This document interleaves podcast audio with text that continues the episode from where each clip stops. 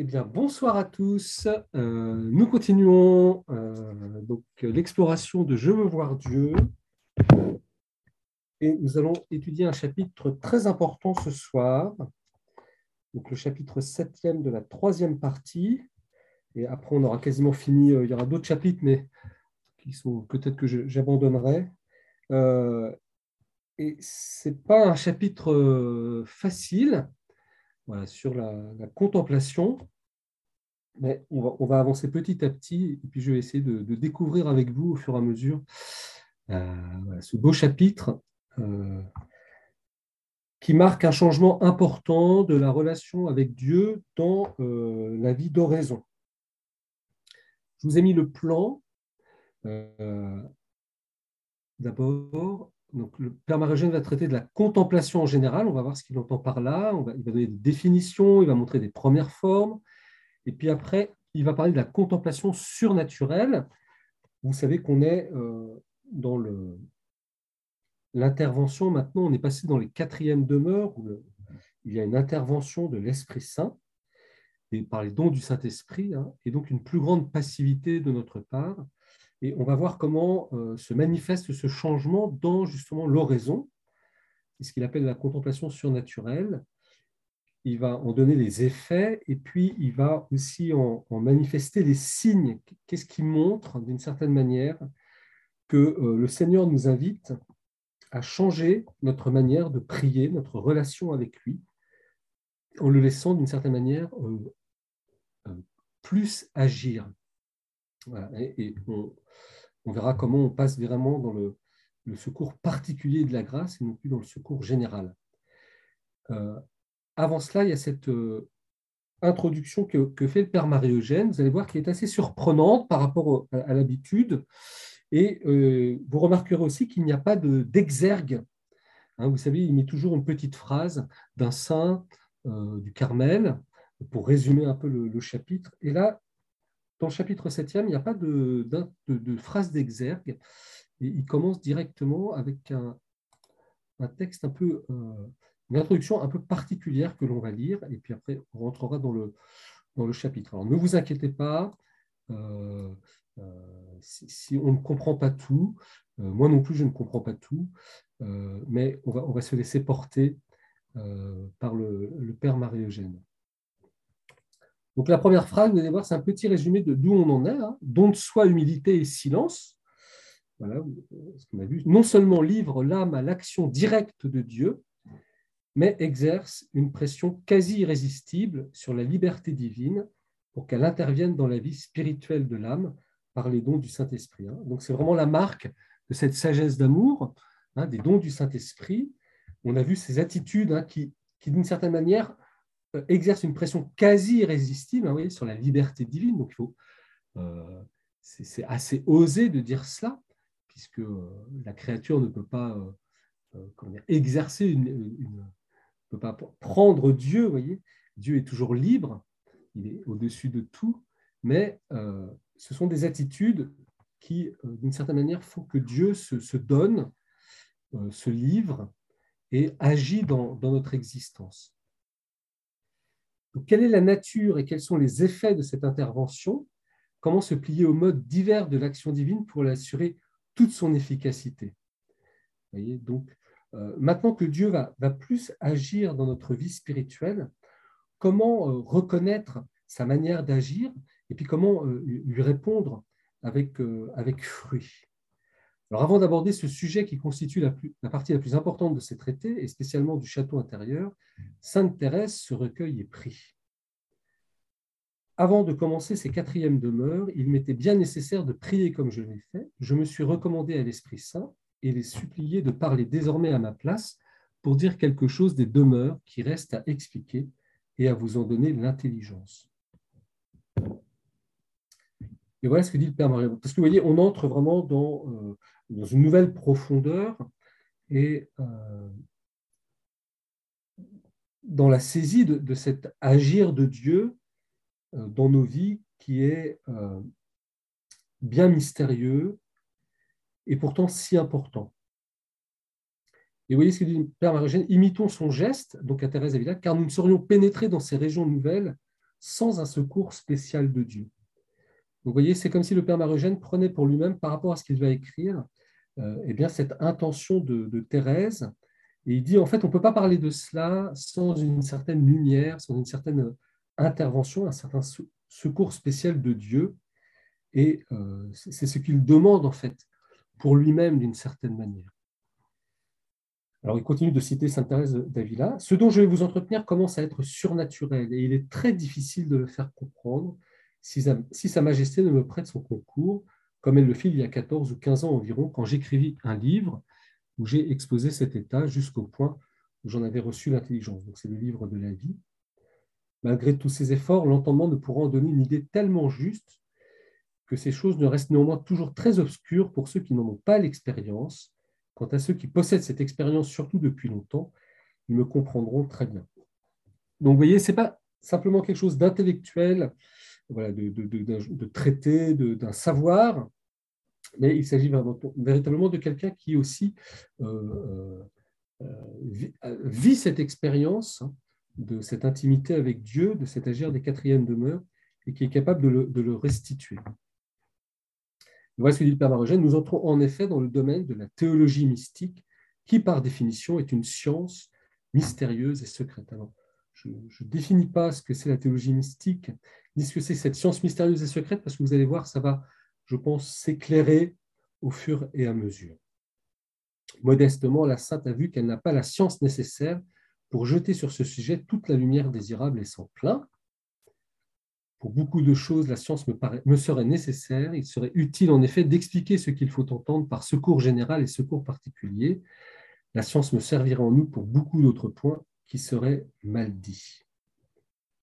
Donc, euh, Thérèse pense qu'elle n'a pas assez de, connaissances, de sciences pour bien expliquer les choses. On a déjà beaucoup travaillé, hein, le secours général et le secours particulier. Ainsi, renonçant à expliquer, elle se bornera à exposer ce que l'âme ressent quand elle est dans cette divine union. Donc, avec Thérèse d'Avila, il n'y a pas tellement d'explications, voyez, dit Marogène, mais plutôt elle, fait saisir son expérience. Alors, il va se tourner maintenant vers un autre maître du Carmel, qui est Saint Jean de la Croix, qui lui a plus de science et qui mettra plus de mots euh, sur cette réalité à, décrire et à, venir. La science mystique de Saint Jean de la Croix viendra à son aide et éclairera heureusement les descriptions étonnamment nuancées et précise de Sainte Thérèse. L'enseignement harmonisé des deux réformateurs du Carmel sera le guide le plus sûr en ces régions mystérieuses et fournira à la théologie mystique ses principes les plus solides et ses bases les plus fermes. Donc, à partir de maintenant, vous voyez, on a, beaucoup suivi Sainte Thérèse d'Avila, le Père Marugène va maintenant euh, euh, faire cette synthèse harmonieuse. Il va harmoniser l'enseignement et de Thérèse d'Avila, d'un côté plus par rapport à son expérience, et puis euh, la science qu'avait Jean de la Croix de par sa formation, et aussi son expérience mystique. En fait, derrière, il faut voir aussi la propre expérience du père Marie-Eugène. Alors, on est peut-être effrayé par ces termes de théologie mystique, de sciences mystérieuses et secrètes, et pourtant, regardez ce que dit tout de suite après le père Marie-Eugène. On observe de nos jours un retour très marqué vers ces questions. Hein. Qu'est-ce que la contemplation Qu'est-ce que l'activité de Dieu dans, nos âmes, dans nos vies, etc. Alors, snobisme, il ne semble pas, du moins habituellement. C'est plutôt le désarroi de l'intelligence et l'inquiétude du lendemain qui créent et alimentent un besoin intense d'absolu et de transcendant. Donc, vous voyez, l'enjeu, il est, grave parce qu'en fait, à partir de ces quatrièmes demeures, c'est vraiment le sens de Dieu, le sens de, l'absolu, de la transcendance, euh, qui habite en fait le cœur de, tout homme, et particulièrement euh, qui devrait habiter le cœur des baptisés.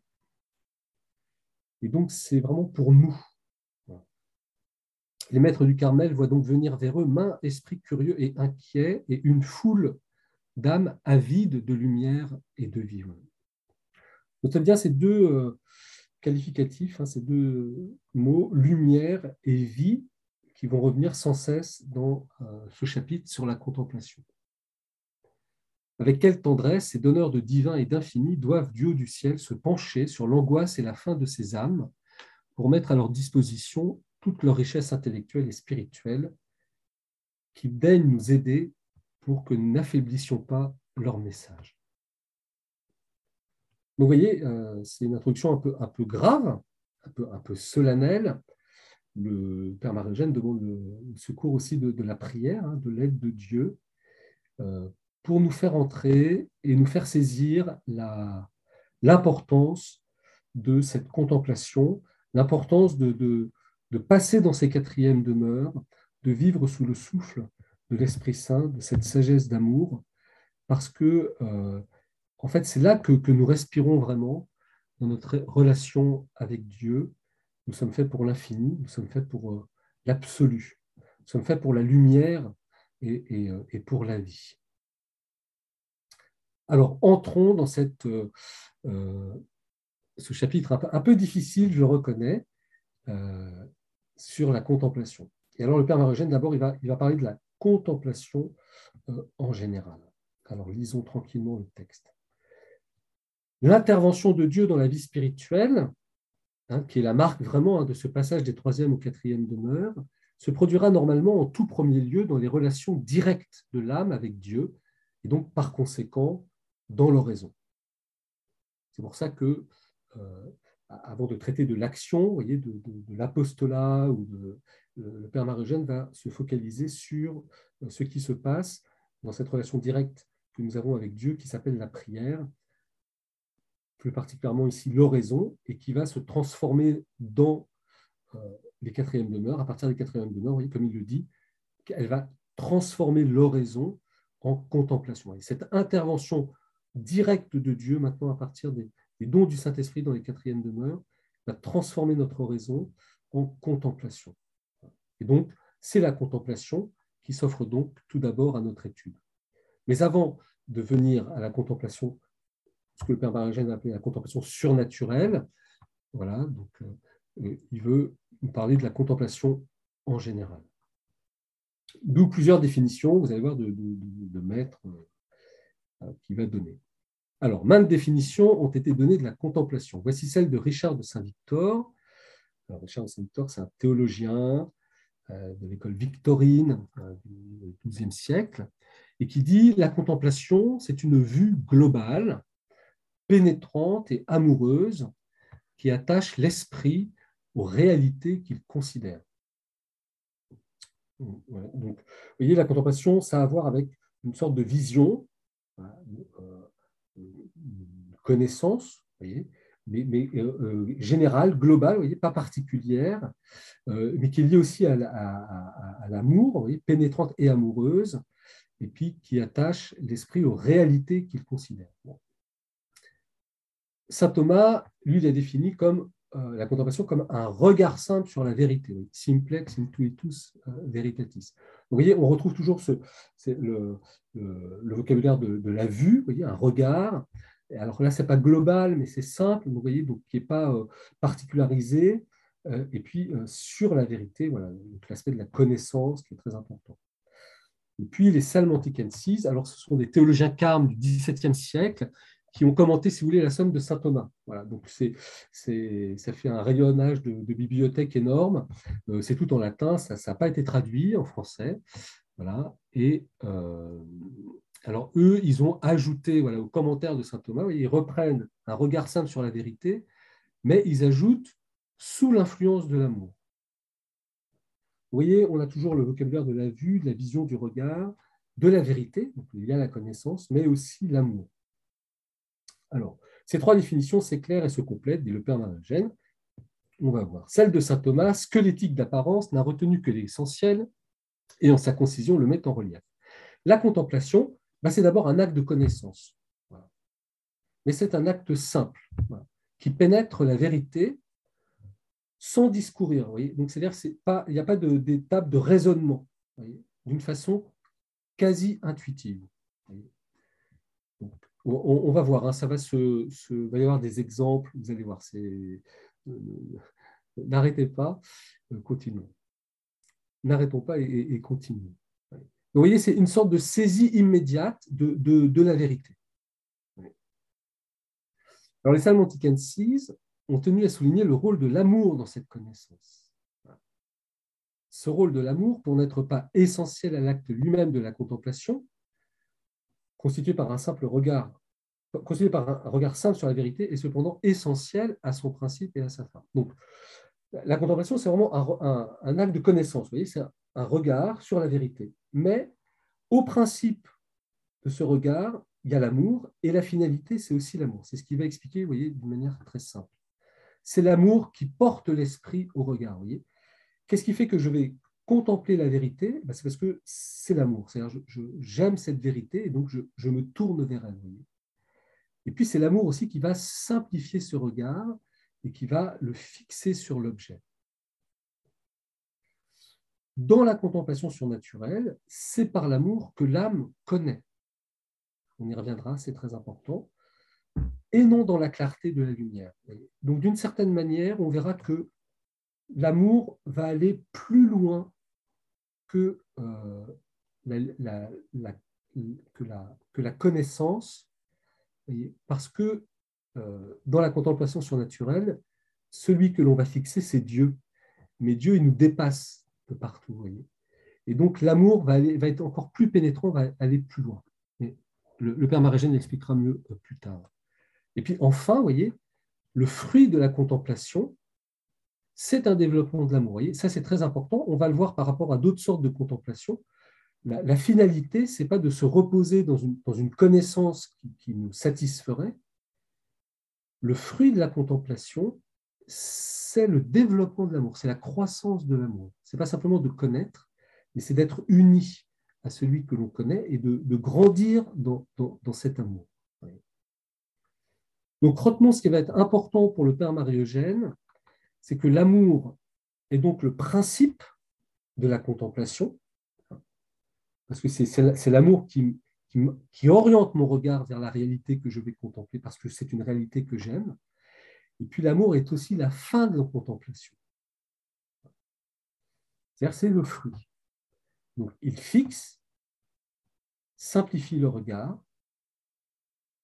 C'est de l'amour que procède la connaissance dans la contemplation surnaturelle.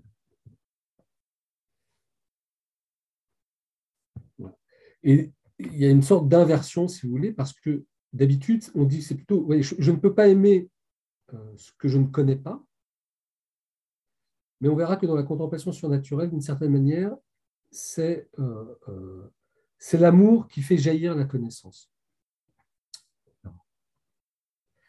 D'où euh, il était normal que les carmes contemplatifs ajoutent à la définition de saint Thomas le mot sub influxu amoris. Donc la contemplation, c'est un acte de connaissance, un regard simple sur la vérité, mais mu par l'amour, euh, dont le principe est l'amour et dont la finalité est l'amour. Alors il reprend aussi la définition de Richard de Saint-Victor, qui nous apporte aussi sa lumière, en soulignant que la contemplation est un contuitus, une vue globale. Elle montre que la contemplation est une synthèse vivante de notions fragmentaires que l'âme a acquises habituellement par des regards successifs. Donc, retenons que ce n'est euh, pas une connaissance détaillée, voyez, ça va être quelque chose qui, au fur et à mesure, va devenir une connaissance plus globale et qui n'est qu'apparemment confuse. Parce qu'effectivement, elle semble oublier des détails extérieurs mais c'est pour mieux pénétrer dans la chose elle-même avec la puissance de l'amour qui fixe le regard sur la réalité. Richard de Saint-Victor signale en effet que cette vue globale est pénétrante, amoureuse, hein, et qu'elle attache l'esprit à la réalité. Donc retenons aussi que ce regard que nous allons avoir de contemplation, il ne va pas forcément être extrêmement détaillé, mais euh, il va essayer de fixer la réalité qu'il contemple. Et quand cette réalité, c'est Dieu, eh bien, euh, ce sera peut-être pas très précis, mais ce que nous voulons, c'est saisir la réalité euh, de Dieu lui-même. Cette définition presque descriptive nous fournit une explication intéressante sur la genèse et la nature de la contemplation. Nous aurons toutefois quelques difficultés à retrouver ces divers éléments dans la contemplation surnaturelle. Aussi retiendrons-nous la définition des Salmonticensis comme la meilleure parce que la plus complète, et s'appliquant à toutes les formes de la contemplation. Retenons que la, définition qui plaît le plus au Père Marogène de la contemplation, c'est celle de ces théologiens carmes, hein, donc euh, euh, je, vous la redonne, hein. un regard simple sur la vérité sous l'influence de l'amour.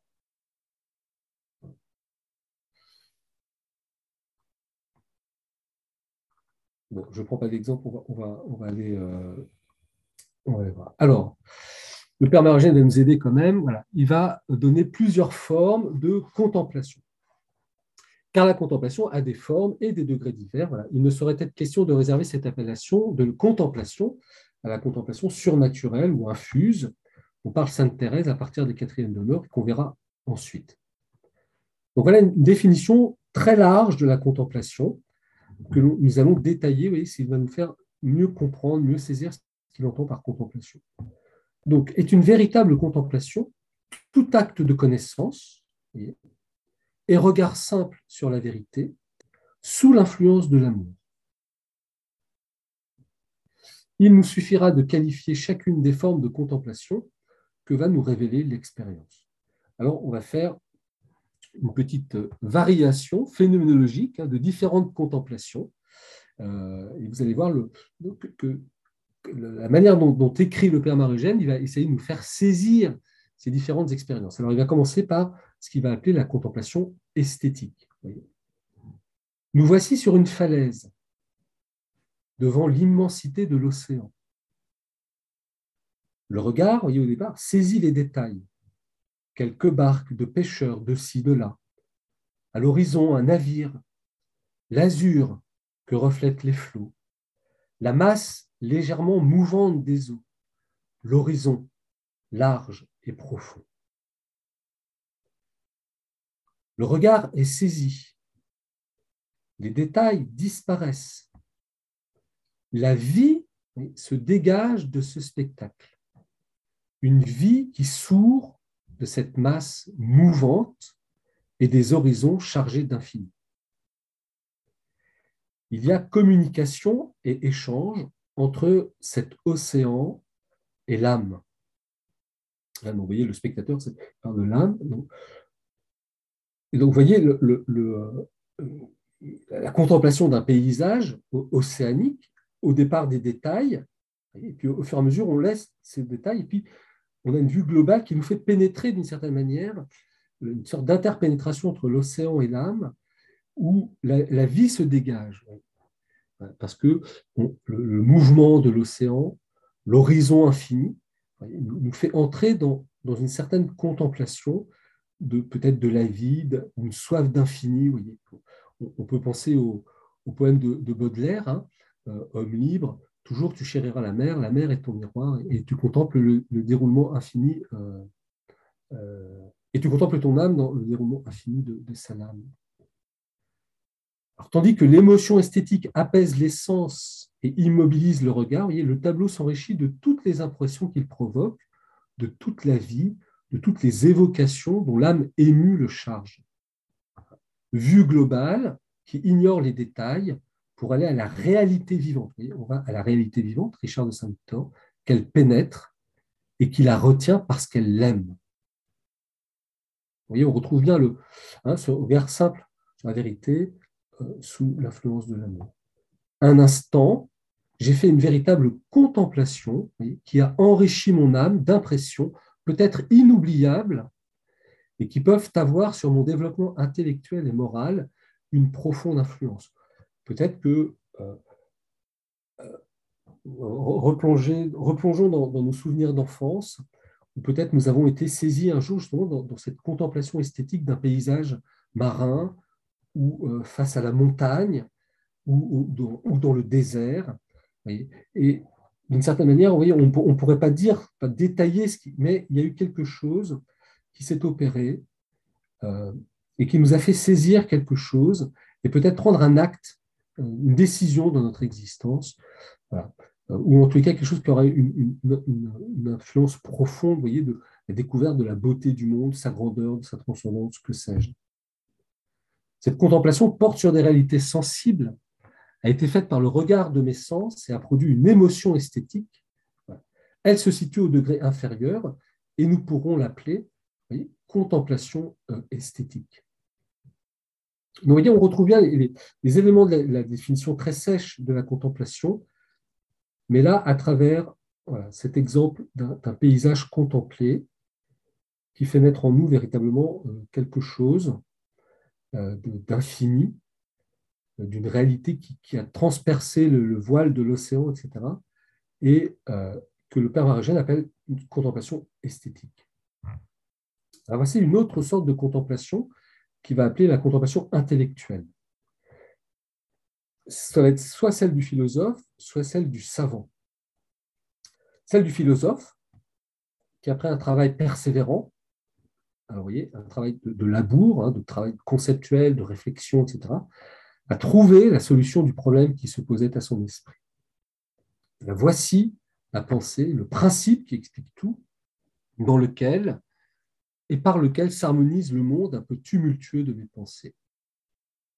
Vous voyez, le philosophe, il trouve un certain moment, après avoir beaucoup cherché, il trouve dans, un, instant, dans un simple regard, d'une certaine manière, quelque chose d'extrêmement unificateur, un principe qui lui permet de euh, saisir le monde euh, dans une harmonie.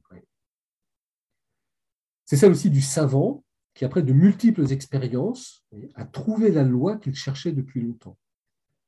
La voici énoncée en termes précis, cette loi qui explique tout.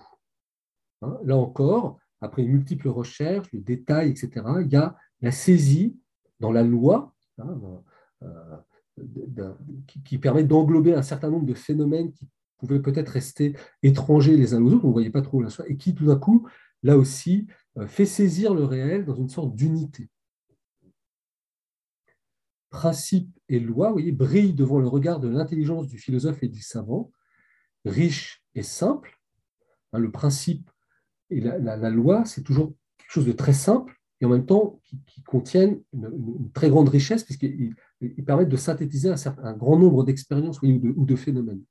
Lumineux parce qu'ils éclairent et profonds, synthèse vivante qui les attire et les retient.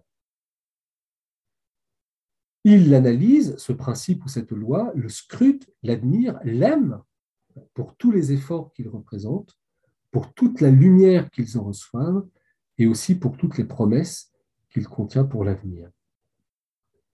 Le philosophe et le savant se complaisent dans leur découverte, donc dans la découverte du principe ou de la loi. Ils fixent leur regard dessus. C'est une joie pour l'intelligence et ils aiment cette loi. La joie affectueuse apaise l'activité de l'intelligence et arrête un instant du moins le regard qui reste sous le charme indéfini de la lumière et de la note vivante qui s'y ajoute. Le regard est synthétique, affectueux, simple. on retrouve un simplex intuitus veritatis sub influxu amoris. C'est la contemplation intellectuelle ou euh, philosophique vous voyez, cette, définition, un simple regard de la vérité sous l'influence de l'amour, se retrouve et dans la contemplation esthétique et dans la contemplation intellectuelle voyez, ou, philosophique. Et maintenant, la contemplation théologique. À un degré supérieur, nous apparaît le théologien qui, avec toute la vigueur de son intelligence et la tendresse de son amour pour Dieu et pour les hommes qu'il doit instruire, étudie le dogme et en scrute les formules. Donc, la contemplation théologique, hein, elle concerne le, théologien qui euh, étudie le dogme, hein, donc les formules dogmatiques dans lesquelles sont contenues d'une certaine manière la foi. Souvent, lui aussi est ravi d'admiration devant la lumière qui en jaillit, les beautés qu'elle révèle, et son regard s'arrête apaisé, chargé d'amour, pénétrant en ces formules lourdes de lumière euh, et de vie. Par exemple, Jésus-Christ est vrai Dieu et vrai homme, hein, comme le définira par exemple le concile de Chalcédoine. Nuance intéressante, il n'est d'ailleurs pas nécessaire d'être théologien pour faire cette contemplation théologique, pas plus qu'il n'est besoin d'être artiste qualifié pour sentir ses facultés s'apaiser dans un regard profond et vivant devant la majesté d'un spectacle grandiose. Tout chrétien dont la foi est animée par l'amour, peut contempler ainsi une vérité dogmatique ou une scène évangélique. là, on entre dans un autre domaine. Voyez, c'est autant peut-être la, contemplation philosophique, la contemplation du scientifique, elle est réservée à quelques hommes d'exception, de, génie, etc., ou de métier. Autant cette contemplation théologique n'est pas réservée simplement aux théologiens, mais tout baptisé, ayant une foi animée par l'amour, euh, peut contempler une vérité dogmatique ou une scène euh, évangélique. Et je suis sûr que nous avons tous fait l'expérience devant l'étude peut-être du catéchisme ou, un jour à, enfant, etc., d'avoir été saisi par cette, vérité dogmatique que, nous, que l'on a que, l'on nous a donnée, ou devant une scène évangélique, ce que va reprendre le Père Marugène.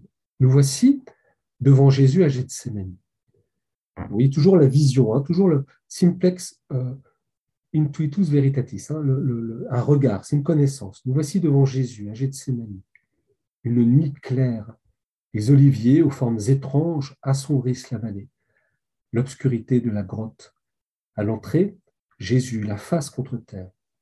Nous nous approchons. Jésus gémit semble s'agiter, prononcer des paroles entrecoupées. Des gouttes de sang perlent sur son visage. Tout cela nous révèle un drame intérieur terrible, les assauts du péché contre l'humanité du Christ. Et notre regard, alors vous voyez, on, bascule d'un regard d'imagination, on reconstruit la scène, voyez, où on lit la page d'évangile, à, un regard beaucoup plus intérieur, voyez, un regard de l'âme, un regard de, foi, d'amour. Notre regard qui s'attache à ce spectacle sanglant n'en voit plus les détails. Il est plus loin dans la réalité vivante. on saisit la réalité de cette scène, c'est quoi? C'est l'agneau de Dieu qui a pris le péché du monde, dont le poids maintenant l'accable et le fait agoniser immobile, paisible, douloureux, nous regardons.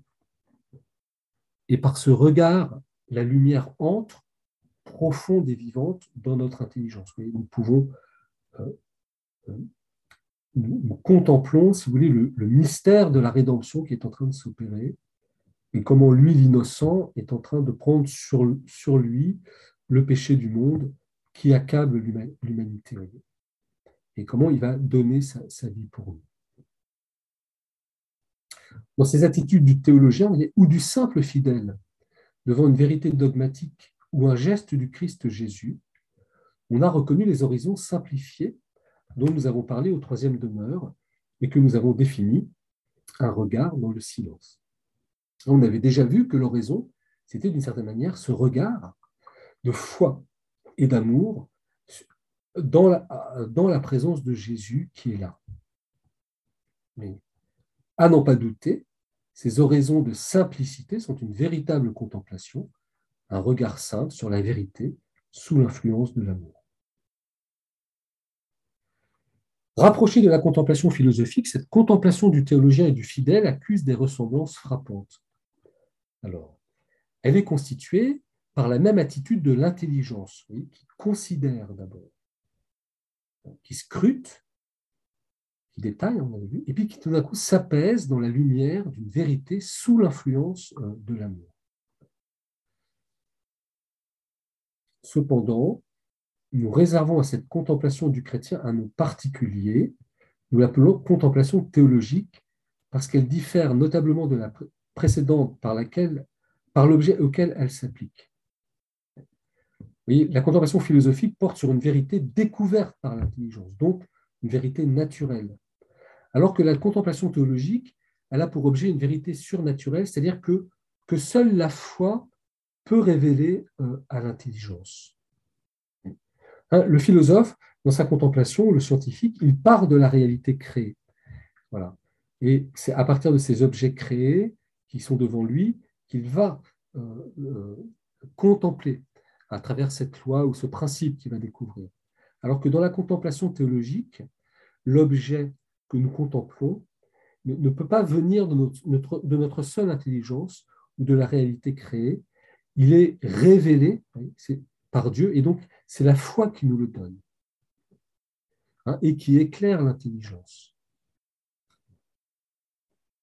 Mais la contemplation théologique reste humaine par la faculté qui la produit, l'intelligence, mais est déjà surnaturelle par son objet, qui est Dieu lui-même d'une certaine manière, et nous achemine vers la contemplation surnaturelle ou infuse. Donc maintenant, on va basculer dans la contemplation surnaturelle, mais vous avez, bien vu qu'il va y avoir un saut qui va être opéré et euh, il va falloir recadrer la définition et, voir euh, euh, et, corriger certaines choses que nous avons vues dans, dans ces contemplations esthétiques, philosophiques ou théologiques qui restaient quand même au niveau quand même au niveau de l'intelligence quant au regard. La contemplation surnaturelle ou infuse. Alors, infuse, hein, c'est un terme théologique qui veut dire que euh, quand c'est infus, ça veut dire que cela vient de Dieu. Ça ne peut pas venir de, l'homme, on ne peut pas l'avoir par l'acquérir par soi-même. Euh, c'est quelque chose qui est donné par Dieu. Vous voyez, par exemple, euh, les vertus morales, comme la force, la prudence, la tempérance, on dira que ce sont des vertus acquises. Parce que je peux les acquérir par moi-même en posant des actes, alors que les vertus théologales, la foi, l'espérance ou la charité, ce sont des vertus qu'on appelle infuses, facultés infuses, parce que je, les reçois au baptême. Elles ne peuvent me venir que de Dieu, parce qu'elles sont une certaine participation déjà à Dieu.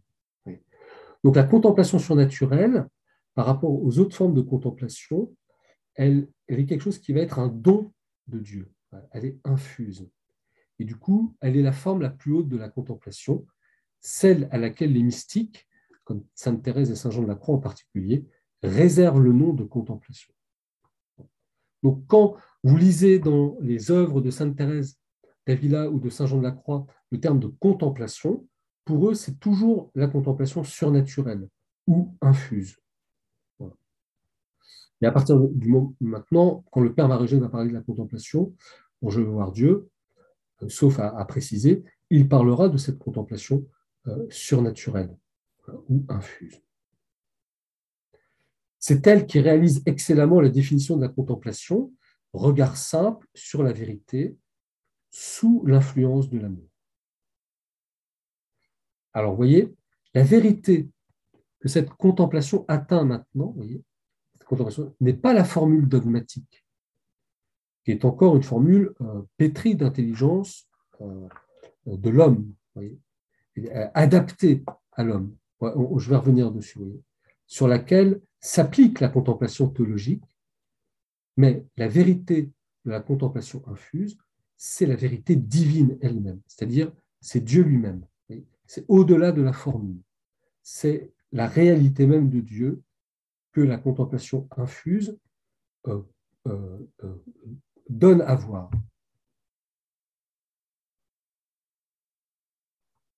Donc ça, c'est important. La vérité que cette contemplation atteint n'est pas la formule dogmatique sur laquelle s'applique la contemplation théologique, mais la vérité divine elle-même.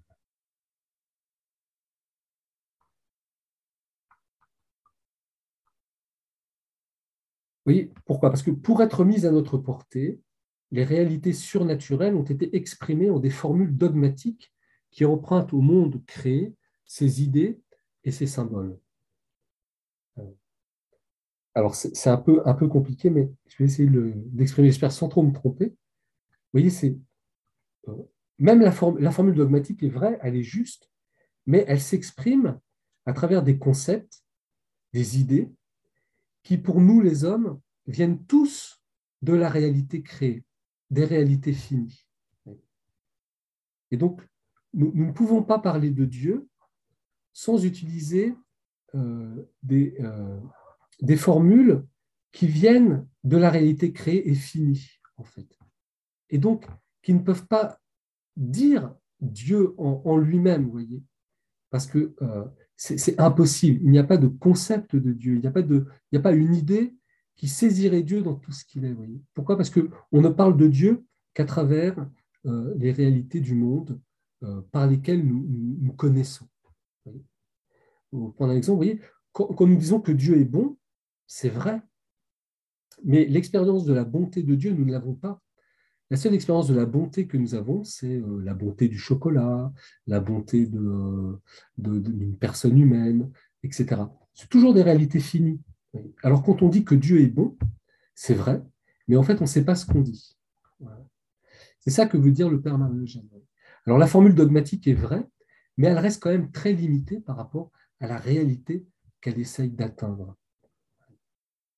C'est ainsi, que l'infinie perfection de Dieu sera exprimée par l'énoncé de toutes les qualités que nous connaissons aux créatures, qualités portées à un degré infini. Et d'ailleurs, on ne dira pas Dieu est bon, on dira mais Dieu est la bonté. Mais cette expression du transcendant divin est l'expression humaine la plus parfaite de la vérité, mais elle reste, conceptuelle et analogique, et donc euh, limitée d'une certaine manière, finie. Ce que nous visons est juste, mais nous ne pouvons pas enfermer la bonté de Dieu dans une réalité, euh, dans un concept, parce que nous, tirons nos concepts, nous tirons nos idées de toute réalité finie. Et Dieu est au-delà de toute réalité finie. venez faire des études au studium. Alors gardons-nous cependant, bien sûr, de penser que parce que simplement analogique, cette expression n'est plus qu'un froid concept ou un symbole vide de la richesse qu'il doit nous apporter. Non, Saint Jean de la Croix souligne que le dogme révélé, sous ses dehors argentés, donc euh, Saint Jean de la Croix prend un exemple, dit la, la, vérité dogmatique, c'est comme un vase, euh, un vase euh, d'or, mais en fait qui est recouvert d'une feuille d'argent. Alors le dehors argenté, vous voyez, qui sont plus proportionnés à nous l'homme, c'est les formules dogmatiques qui sont adaptées à l'intelligence humaine, mais en croyant ces formules, on atteint l'or de la vérité divine elle-même qu'il réserve à la foi. Et c'est pour ça qu'on on,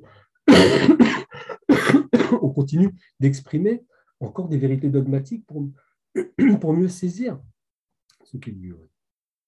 Mais c'est donc en cette vérité divine, vie, lumière, essence de Dieu, que la foi pénètre comme en son objet propre chaque fois qu'elle pose un acte.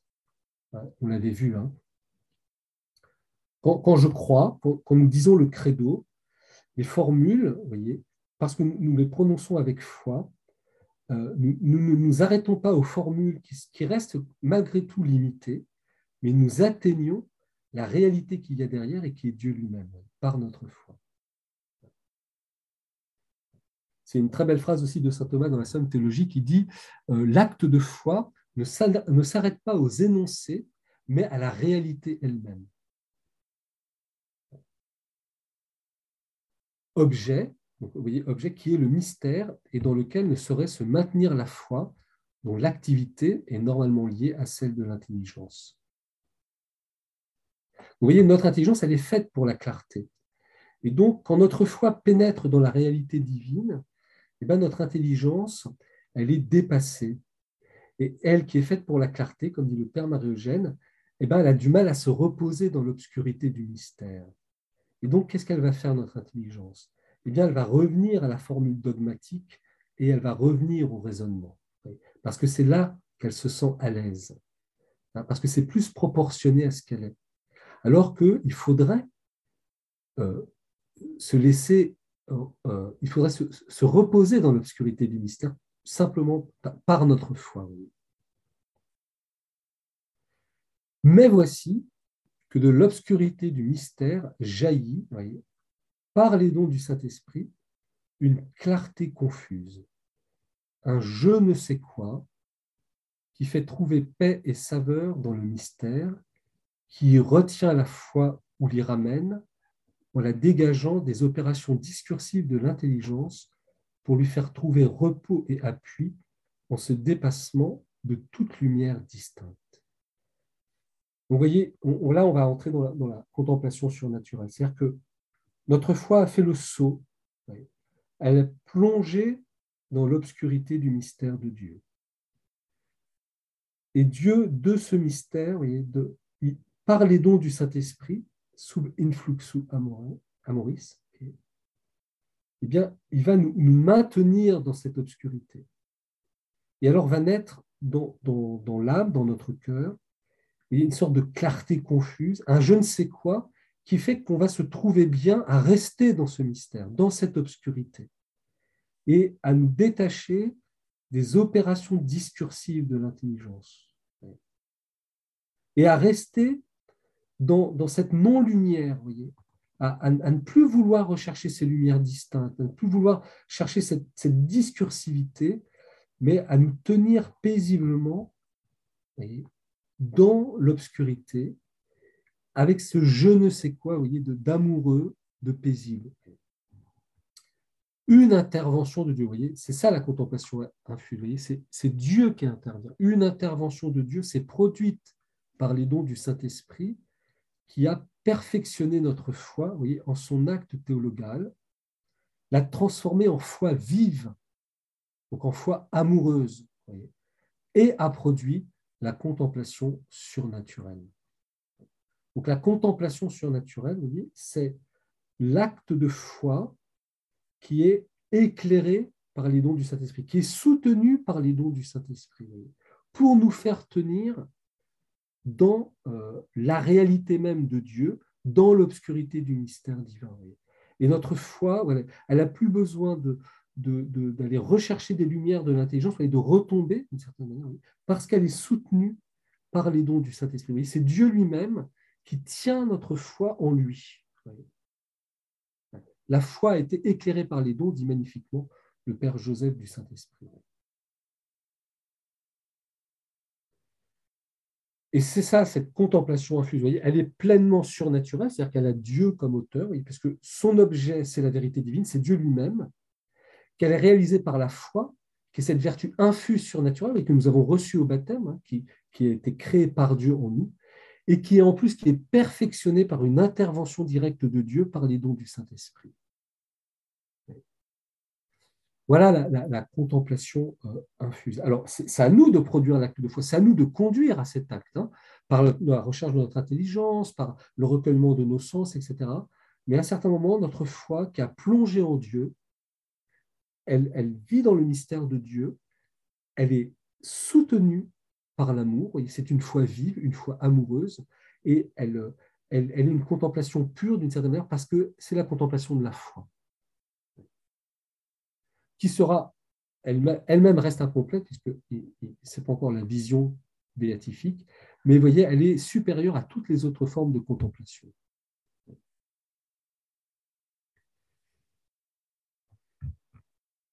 Donc cette contemplation voyez, est pleinement surnaturelle. Son objet, c'est Dieu, la vérité divine elle-même, qu'elle est réalisée par la foi. Vous voyez, ce n'est pas mon intelligence, ce n'est pas l'acte de mon intelligence, c'est l'acte de ma foi qui est une vertu infuse naturelle, et qui en plus cette foi qui, se tient dans le mystère, qui, qui, dure, qui se, qui se repose d'une certaine manière en Dieu. Pourquoi? Parce qu'elle est perfectionnée par une intervention directe de Dieu, par les dons du Saint-Esprit, qui soutient notre, notre vertu de foi, qui est bien fragile d'une certaine manière parce que euh, notre foi, on l'avait vu, elle est enracinée dans notre intelligence, qui, elle, a plutôt le, la volonté de, qui aime la clarté, la lumière, etc.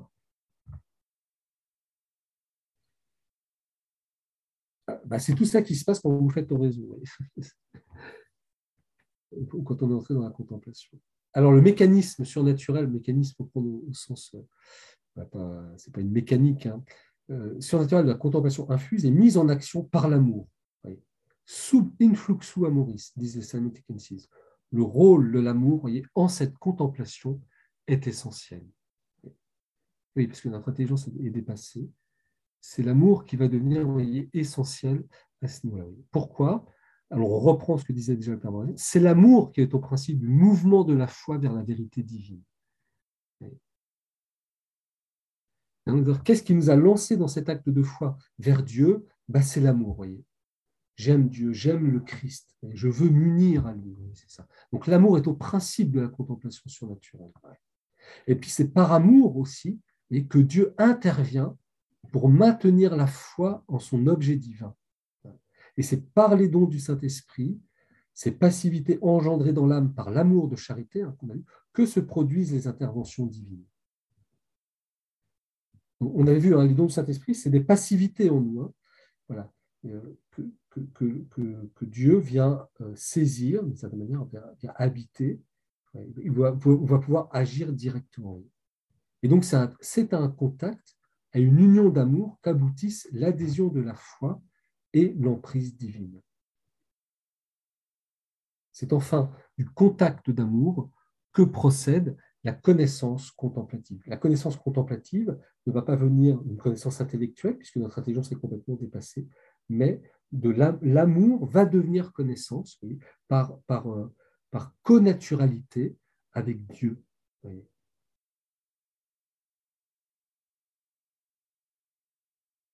Donc, vous voyez le rôle essentiel de l'amour dans la contemplation euh, surnaturelle, c'est vraiment la rencontre de deux amours. Voyez, on peut reprendre la définition de l'horizon.